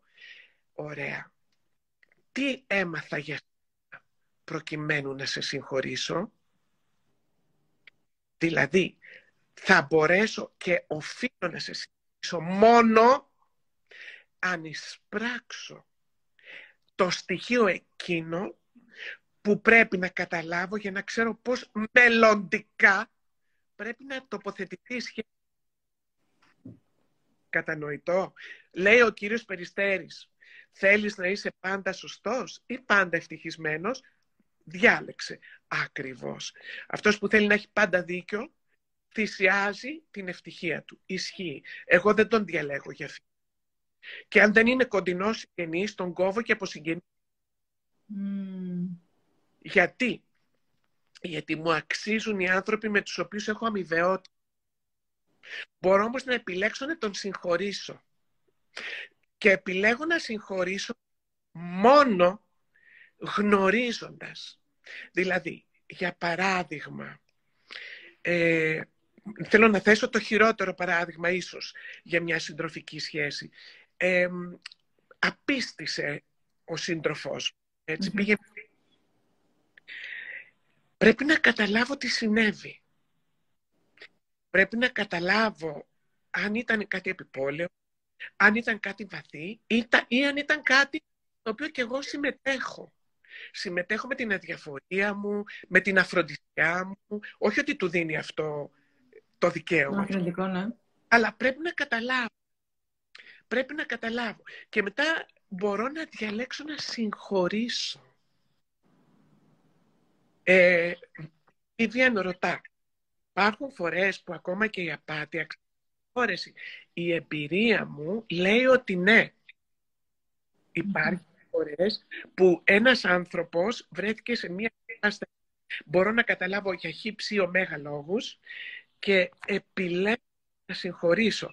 Αλλά η συγχώρεση είναι δηλητηριώδης όταν δεν έχει προϋποθέσεις. Οι προϋποθέσεις βασίζονται στη γνώση. Να πάρουμε λοιπόν αυτή τη συγκεκριμένη περίπτωση. Έρχεται λοιπόν ο σύντροφος και μου λέει, τον έπιασα εγώ ας πούμε, και μου λέει, εγώ δεν θέλω να χαλάσουμε τη σχέση μας, θέλω να είμαστε μαζί. Ποια είναι η γνώση; Για να συγχωρήσω, τι πρέπει να καταλάβω. Πρέπει να καταλάβω ότι είναι ευάλωτος σε άλλες σχέσεις ή στο, στο σεξ με άλλους ανθρώπους. Πρέπει να καταλάβω ότι είναι ευάλωτος. Και εκεί μπορώ να θέσω τη συγχώρηση. Και μπορώ να του πω, η καρδιά μου είναι ανοιχτή. Να συγχωρήσω στο πλήρες, έλα να δουλέψουμε μαζί με έναν επαγγελματία ειδικό, να καταλάβω και εγώ τι συνέβη στη σχέση μας, αν μπορούμε και οι δυο να το ξεχάσουμε και αν μπορούμε να βάλουμε καινούργια θεμέλια, ε, οφείλουμε να έχουμε άλλη σχέση για να σε συγχωρήσω, η σχέση που είχαμε ως τώρα, μάλλον δεν δουλεύει. Αν μπορούμε να κάνουμε μια καινούρια σχέση, ε, σε συγχωρήσω. Βεβαίως. Άρα, η συγχώρεση τι σημαίνει; Σημαίνει συγχωρώ αμέσως και μόλις έχω καταλάβει αυτό που μου έκανε ο άλλος άνθρωπος, πώς με διδάσκει να προχωρήσω αυτή τη σχέση. Η συγχώρηση, αγαπημένη μου Χριστή, αγαπημένη που μας παρακολουθείτε, η συγχώρηση δεν είναι σφουγγάρι του μακροπίνακα να σβήσω. Η συγχώρηση είναι σβήσιμο. Η συγχώρηση είναι ενημέρωση. Ενημερώθηκα για τον άλλο.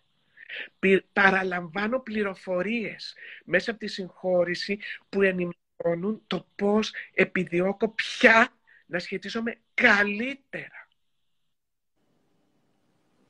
Μάλιστα. Και να, συνεχίζω, να, να συνεχίζω αυτή τη σχέση κάτω από άλλες ε, βάσεις, έτσι. Απολύτως. Και το κινητό σου το κάνεις update, Χριστίνα. Ναι. Οι μηνύματα πρέπει να update. Από πού και ως πού θεωρούμε ότι οι σχέσεις μας δεν κάνουν update; Από πού και ως πού θεωρούμε ότι οι σχέσεις μας έχουν ιούς; Από πού θεωρούμε ότι οι σχέσεις μας δεν καταλήγουν σε που σέρνονται; Φυσικά. Και είμαστε αυτή τη στιγμή στη φυλή μας, στην κοινωνία μας, είμαστε 122 άνθρωποι. Και θέλω να καλέσω εμάς τους 122-125 Θέλω να αποφασίσουμε αν οι σχέσεις μας θα είναι αναλώσιμες όπως τα τηλέφωνά μας. Κόλλησε, σέρνετε το λογισμικό, το πέταξα το τηλέφωνο, σέρνετε η σχέση μου, θα την πετάξω. Ή θα την, θα την προχωρήσω στην ίαση, στη θεραπεία της, θα την συγχωρήσω, όπως λέει η Δέσποινα Χαραβγή, να χωράσει. Μάλιστα. Δεν συγχωρώ με σβηστήρα. Συγχωρώ με ενημέρωση. Για να πάω παρακάτω. Από την εμπειρία, με τα οποία ενημερώνω το λογισμικό της σχέσης μου. Ωραία. Ε, και κάτι τελευταίο, το οποίο εγώ να σου πω δεν μου αρέσει και πολύ να το συζητήσω, αλλά επειδή έτσι το είχα σκεφτεί να σου την κάνω αυτή την ερώτηση. Ε, στις, μέσα στις σχέσεις που υπάρχει θυμός, μίσος, κακία, αυτά εγώ επειδή δεν, δεν τα κάνω και ε, έχω χρόνια δηλαδή να μου τύχει. Και άμα και τις τελευταίες μου τις σχέσεις, ίσως ε, κάποιες φορές, πολλές φορές που κάποιος έτσι μιλούσε και πιο έντονα και αυτά, εγώ το έλεγα γιατί φωνάζει, δεν καταλάβανε και γιατί φώναζε. Δηλαδή δεν. Έχω χρόνια πια να υπάρξω σε αυτό. Είμαι μακριά από, το, από θυμό, από μίσο και από κακία. Αλλά αυτό όμως που θέλω να μου πεις λίγο είναι για τη σύγκριση. Που κάθεται και συγκρίνεται ο άντρας με τη γυναίκα. Είναι άσχημο πράγμα αυτό. Θέλω λίγο να μας πεις για τη σύγκριση, πώς μπορεί να χαλάσει μια σχέση που συγκρίνεται, δεν ξέρω, θέλω λίγο αυτό πιο πολύ. Εννοεί σύγκριση, πάχινες ή ότι εγώ κάνω πιο πολλά, κάνει λιγότερα. Τι εννοεί σύγκριση; Σύγκριση είναι ναι, που πολλές φορές θεωρώ ότι αν ο άλλος, ε, δεν ξέρω, ίσως νιώθει κατώτερος ε, από τον άλλον, είτε άντρες είτε γυναίκα, έτσι. Ε, που αρχίζει και του λέει αυτό που λες ε, ότι πάχινες, γιατί νιώθει άσχημα από κάποια άλλα πράγματα που ίσως δεν καλύπτει και του ρίχνει τις ευθύνες πάχινες, του κάνει άσχημα, δεν του κάνει κοπλιμέντα. Αυτό εννοώ πιο πολύ, ακριβώς το κατάλαβες. Ναι, ναι, ναι, κατάλαβα. Σύγκριση με τη δουλειά που ίσως ο άντρας είναι πιο πάνω και η γυναίκα πιο κάτω και τη ρίχνει, μετά της μιλάει άσχημα ή και το αντίθετο που πολλές φορές οι γυναίκες ίσως να είναι λίγο πιο πάνω από τον άντρα και εκεί γίνεται χαμός. Αυτό που ε, βγάζουν άσχημα λόγια και είναι από σύγκριση. Και χαλάει τη σχέση αυτό.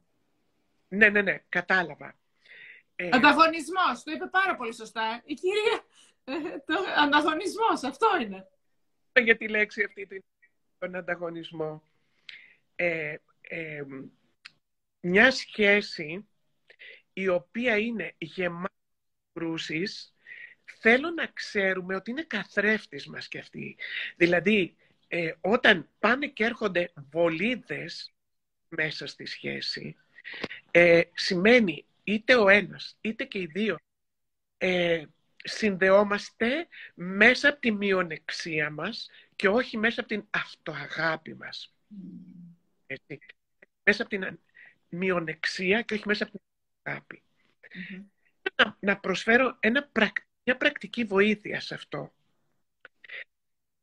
Όταν αλληλοπληγωνώ, τι κάνουμε; Πώς, πώς θα το αντιμετωπίσω; Καταρχήν, θέλω να...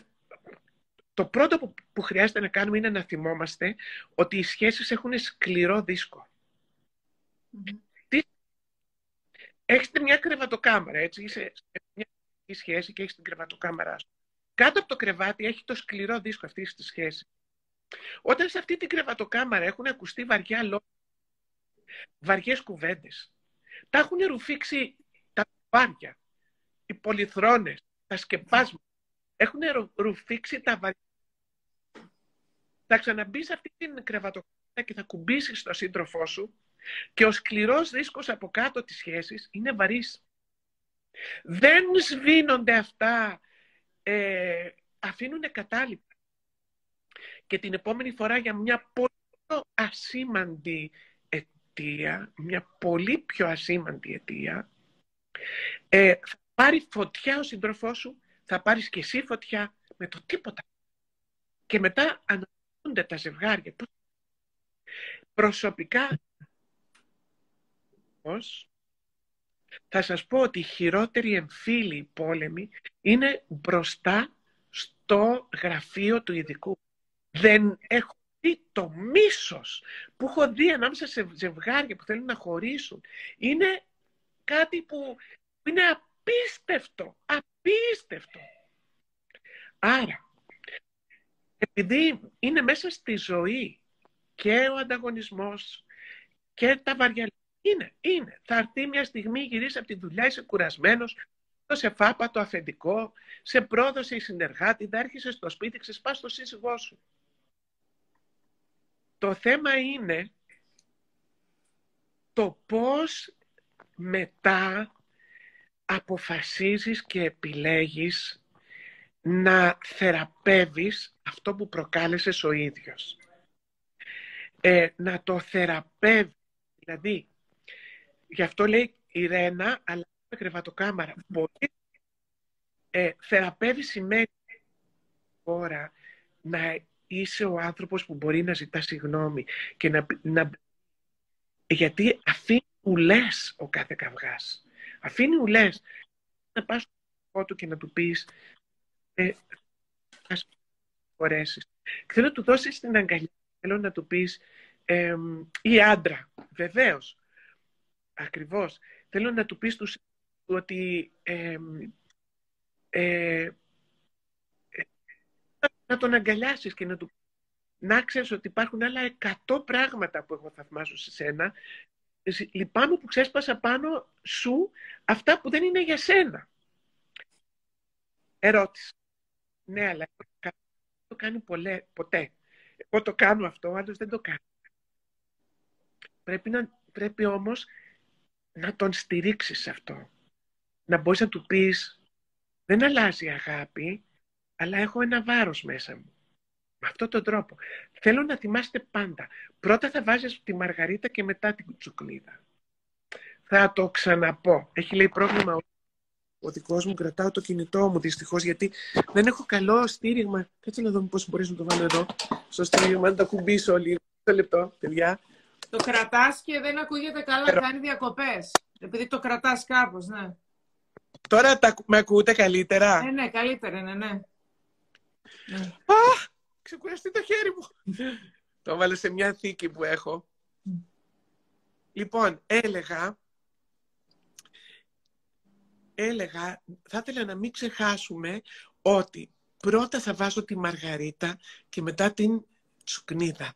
Αυτό ισχύει για όλα. Έχει ακόμα πρόβλημα ο ήχος; Όχι, μια χαρά σε ακούμε τώρα. Ωραία, ελευθέρωσα και τα χέρια μου. Είμαι χαζή τελείως, παιδιά, τόση ώρα. λοιπόν, που σημαίνει τι, ότι ξέρεις κάτι, πάντα υπάρχει αγάπη. Θέλω να ξέρεις πόσο πολύ εκτιμώ ας πούμε, αυτά που κάνεις για μένα. Πρώτα βάλε κάτι όμορφο. Όχι, λέει η Ρένα. Τι όχι, δεν, ακούγε, δεν ακούγεται ο ήχος; Όλα μια χαρά ακούγεσαι, μην αγχώνεσαι. Α, ακούγεσαι πολύ καλά. Εντάξει, ευχαριστώ. Λοιπόν, και μετά που του πεις, όμως έχω βάρος μέσα μου. Δηλαδή, με πονάει αυτό που είπες. Θέλω να το ξεχάσω, θέλω να το σβήσουμε. Θέλω να μου πεις, ναι ρε, ναι ρε Σιρένα, ναι ρε Αγνή, ήταν λίγο υπερβολικό. Και θέλω να έχεις το νου σου. Γιατί μου παίρνει ώρα να τα ξεφορτωθώ μετά. Και δεν θέλω, θέλω να έχω μόνο την αγάπη μέσα μου για σένα. Και μετά δεν θέλω να, να περάσει μία μέρα και δύο μέρες και τρεις μέρες για να μπορέσω να το ξεφορτωθώ όλο αυτό. Αυτό, αυτό. Εντάξει, λοιπόν, ε, Αγνή, είμαστε, μιλάμε μία ώρα και 40 λεπτά, δεν, δεν ξέρω, δεν έχω ξαναμιλήσει με άνθρωπο πολύ ώρα. Και, εντάξει, η αλήθεια είναι ότι ναι. Και, και, εγώ έκανα, σου έκανα τουλάχιστον, ξέρω, 13 ερωτήσεις, πόσες, πάρα πολλές ερωτήσεις, δεν ήξερα τι να έλεγα, θέλω να κάνω και αυτό και αυτό. Λοιπόν, θέλω λίγο να κάνουμε έτσι, να πούμε λίγο περίπου τι είπαμε, γιατί κάποιοι μπαίνουν, βγαίνουν, μπαίνουν Μπράβο, Χριστίνα, έτσι πολλοί κόσμος μας ε, ευχαριστεί. Λοιπόν, θέλω να πούμε ότι μιλήσαμε μαζί με την Αγνή για την αγάπη, για την εμπιστοσύνη, για το η αγάπη ότι ουσιαστικά ξεκινάμε καταρχήν να αγαπήσουμε τον εαυτό μας. Μας είπε η Αγνή πώς να αγαπήσουμε τον εαυτό μας, μας έχει βάλει να κάνουμε homework μόλις τελειώσει ε, αυτό το live να πάμε μπροστά σε ένα καθρέφτη, να δούμε τον εαυτό μας και να τον αγαπήσουμε έτσι ακριβώς όπως είναι. Να μην, έχουμε, να μην βλέπουμε ατέλειες και να μην αγχωνόμαστε ε, με αυτό που βλέπουμε. Μας είπε επίσης η Αγνή ότι οι τοξικοί άνθρωποι είναι μόνο το 4%. Γιατί ο κόσμος...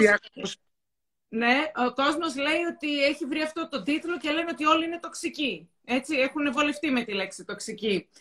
Επίσης, ε, μιλήσαμε για την εμπιστοσύνη, πάρα πολύ σημαντικό, ε, για, την, ε, για την προσφορά, την έννοια της προσφοράς, ε, να προσφέρω έτσι, μιλήσαμε για την ευγνωμοσύνη.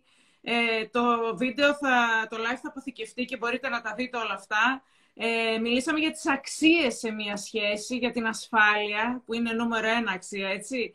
Ειλικρίνεια, εκτίμηση, σεβασμό, ε, βοήθεια, θαυμασμό και η Αγνή συμπλήρωσε το χάδι, η αγκαλιά, έτσι, που είναι πράγματα τα οποία έχουν ε, στο event σου θα είμαστε εκεί, γράφει ε, λοιπόν, μιλήσαμε για ότι σε μία σχέση είναι καλό τα ζευγάρια να αφήνουν τον καθένα να έχει τον χώρο και τον χρόνο του, έτσι, και να μην νομίζουν επειδή ο άλλος ε, πάει να δει ποδόσφαιρο ή παίζει τένις ότι δεν αγαπάει τον σύντροφό του, έτσι πρέπει να υπάρχει κατανόηση.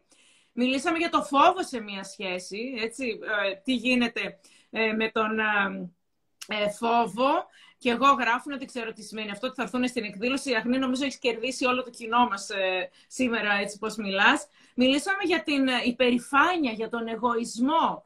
Ε, που, που δεν συγχωρεί κάποιος και τελικά το να μην συγχωρώ κάνει κακό στον ίδιο μου τον εαυτό καταρχήν και όχι στον, σε αυτόν που δεν συγχωρώ. Ε, μας είπες γιατί δεν συγχωρεί κάποιος επειδή έχει πάθει τραύμα σε παιδική ηλικία. Ε, μάθαμε πάρα πολλά σήμερα, πραγματικά. Ε, ευχαριστούμε πολύ κυρία Αγνή, γράφει ο κόσμος. Μας αξίζει να ευτυχίσουμε. Ο κόσμος έχει γράψει πάρα πολύ για το βιβλίο σου στα σχόλια, ότι το έχουν διαβάσει και είναι ένα βιβλίο που πραγματικά αξίζει να διαβάσει ε, ο κόσμος. Ε, μιλήσαμε και στο τέλος καταλήξαμε με τον θυμό, το μίσος, την κακία, τη σύγκριση που ε, ο θυμός ουσιαστικά δηλητηριάζει μία σχέση. Έτσι. Τι μπορεί να κάνει αυτός ο θυμός. Ε, έχω κρατήσει και σημειώσεις βέβαια, εγώ άπειρες εδώ πέρα. Ε, και θέλω να μας πεις και εσύ πώς να κλείσουμε. Ε, πριν κλείσουμε θέλω να πω ότι ε, την Αγνή, η Αγνή είναι προσκεκλημένη μας στο, σε μία εβδομάδα από σήμερα, την 3η 1 Μαρτίου, στο Hyatt. 4 με 8 θα κάνουμε για 4 ώρες ένα masterclass και η Αγνή είναι επίτιμη προσκεκλημένη μας και θα μας μιλήσει μετά από έναν χωρισμό τι μπορούμε να κάνουμε. Αγνή, λυπάμαι πάρα πολύ που σε έχω βάλει μόνο μία ώρα να μιλήσει στο σεμινάριο. Νομίζω δεν φτάνει. Ε, έχουμε και άλλους προσκεκλημένους φυσικά, έτσι, τους οποίους τους είπαμε από την αρχή και δεν ξέρω μήπως σε βάλουμε λίγο περισσότερο να μιλήσεις, έτσι που σε ακούσαμε σήμερα. Όποιος θέλει λοιπόν να δηλώσει, σήμερα είναι η τελευταία ημέρα Early Bird που είναι με μειωμένη τιμή μπορεί να μπει στο www.positivelife.gr και να δηλώσει συμμετοχή. Ε, το βιβλίο, πώς λέγεται, το βιβλίο λέγεται «Σου αξίζει να ευτυχήσεις». Ε, έχει και πάρα πολλές... Ε, ε έχει και τρεις-τέσσερις συνεντεύξεις που έχει δώσει η Αγνή ε, τις τελευταίες 4-5 μέρες, τις οποίες έχουμε δημοσιεύσει στο facebook, στο positivelife.gr. Μπορείτε να μπείτε να τις διαβάσετε. Είναι εξαιρετικές και θα δημοσιεύσουμε και αύριο ακόμη μία. Σου αξίζει να ευτυχήσει, το ξέρει ο κόσμος, το γράφει. Και θέλουμε λίγο, Αγνή, να, ε, να μας πεις κάτι για να μας χαιρετήσεις κι εσύ. Ε, έτσι, να μας yeah. Ναι. πεις κι εσύ ένα γεια. Ε, θα καλέσω όσους είμαστε εδώ να βάλουμε το χέρι μας στην καρδιά μας. Να βάλουμε λοιπόν το χέρι μας στην καρδιά μας. Θέλω για λίγο να κλείσουμε τα μάτια μας και να οραματιστούμε αυτούς τους 100 ανθρώπους που είμαστε εδώ σήμερα. Και θέλω να αισθανθούμε ότι ανήκουμε σε ένα κύκλο αγάπης. Και καθώς έχουμε το χέρι μας στην καρδιά, θέλω να ακούσουμε τη φωνή που έχει η ίδια μας η ψυχή θέλω να ακούσουμε τη φωνή βαθιά μέσα μας που λέει υπάρχει για μένα αγάπη περισσότερη από όσοι φαντάζομαι. Και ανοίγω την καρδιά μου να δεχτώ όλη την αγάπη από το σύμπαν. Και καθώς αισθάνομαι το χέρι μου πάνω στο σώμα μου, πάνω στην καρδιά μου, θέλω να δώσουμε όλη την οδηγία στο ένστικτο, στη διέστησή μας, στον βαθύτερο εαυτό μας, στον υποσυνείδητο νου μας, στη βαθύτερη σοφία μας. Και να δώσουμε την παραγγελία, περιμένω άμεσα, ακριβώς τις λύσεις που χρειάζομαι. Τι, κλείσουμε ήταν αυτό, τι επιλογή. Πραγματικά τι επίλογος. Ε, σε ευχαριστώ. Τις λύσεις που χρειάζομαι. Ε, και δίνω την εντολή αυτή στη διαισθησή μου, στο ενστικτό μου, στην ευφυΐα μου, στους έλικες του DNA μου, στους οποίους περιελίσσεται η σοφία των προγόνων μου. Ωραία. Αγνή μου αγαπημένη. ε, ε, έχει συγκινήσει τον κόσμο. Έτσι ο κόσμος ε, στέλνει καρδιές και συγχαρητήρια και ευχαριστεί. Λοιπόν, ε, σε ευχαριστούμε πάρα πολύ. Παρόλες τις ταλαιπωρίες, στην αρχή ξεκίνησε το live, έκλεισε, ξανά άνοιξε, τα καταφέραμε. Ο κόσμος είναι εδώ, αμύωτος, δεν έχει σταματήσει, μας ακούει, μας στέλνουν ε, έτσι λουλούδια και αυτά. Λοιπόν, σε ευχαριστούμε πάρα πολύ. Αγνή, εμείς θα τα πούμε από κοντά λοιπόν την 3η 1 Μαρτίου και όποιος άλλος ε, έτσι του άρεσε η Αγνή και ε, το, το βίντεο θα το αποθηκεύσουμε και στο Instagram και στο YouTube θα το αποθηκεύσουμε. Άλλους εισηγητές και οι υπόλοιποι εισηγητές προμεροί. Ακριβώς είναι ο Αποστόλης ο Κουμαρίνος, είναι ο ιδρυτής των The Speakers ε, που θα μας μιλήσει για τη σημασία της επικοινωνίας σε μια σχέση. Είναι ο Κωνσταντίνος ο Περιστέρης, ε, ο ambassador, ο, ambassador τον, ε, ο οποίος είναι και γιατρός των The Speakers, ο οποίος θα μιλήσει για το πώς σκέφτονται οι άνδρες και πώς οι γυναίκες που είναι και αυτό πολύ έτσι, ενδιαφέρον. Θα είναι η Μαρία Καρακώστα, η οποία είναι relationship coach ε, των The Speakers και θα μας μιλήσει για το ε, πώς να κάνουμε μια ιδανική σχέση και η Αγνή που είπαμε ότι θα μας μιλήσει για το μετά από ένα χωρισμό πώς μπορούμε ξανά να κάνουμε μια σχέση. Λοιπόν, ε, θα τα ναι. πούμε από κοντά λοιπόν, πολλές καρδιές, ο κόσμος σου το έχει αρέσει πολύ. Το live θα τα πούμε από κοντά λοιπόν Αγνή μαζί εμείς την Τρίτη στη 1 Μαρτίου και προλάβετε όποιος θέλει να πάρει μέρο. Σήμερα είναι η τελευταία μέρα early bird. Μπορείτε να δηλώσετε, στο, να μπείτε μέσα στο site στο positivelife.gr και να δηλώσετε τη συμμετοχή σας. Λοιπόν, θα τα πούμε από κοντά. Σε ευχαριστούμε από την καρδιά μας. Το κλείσιμο σου ήταν πραγματικά εξαιρετικό. Σε ευχαριστούμε πάρα μα πάρα πολύ. Θα τα πούμε Αγνή μου. Να είσαι καλά. Σε φιλό. Καλό βράδυ. Καλούς. Φιλάκια, φιλάκια.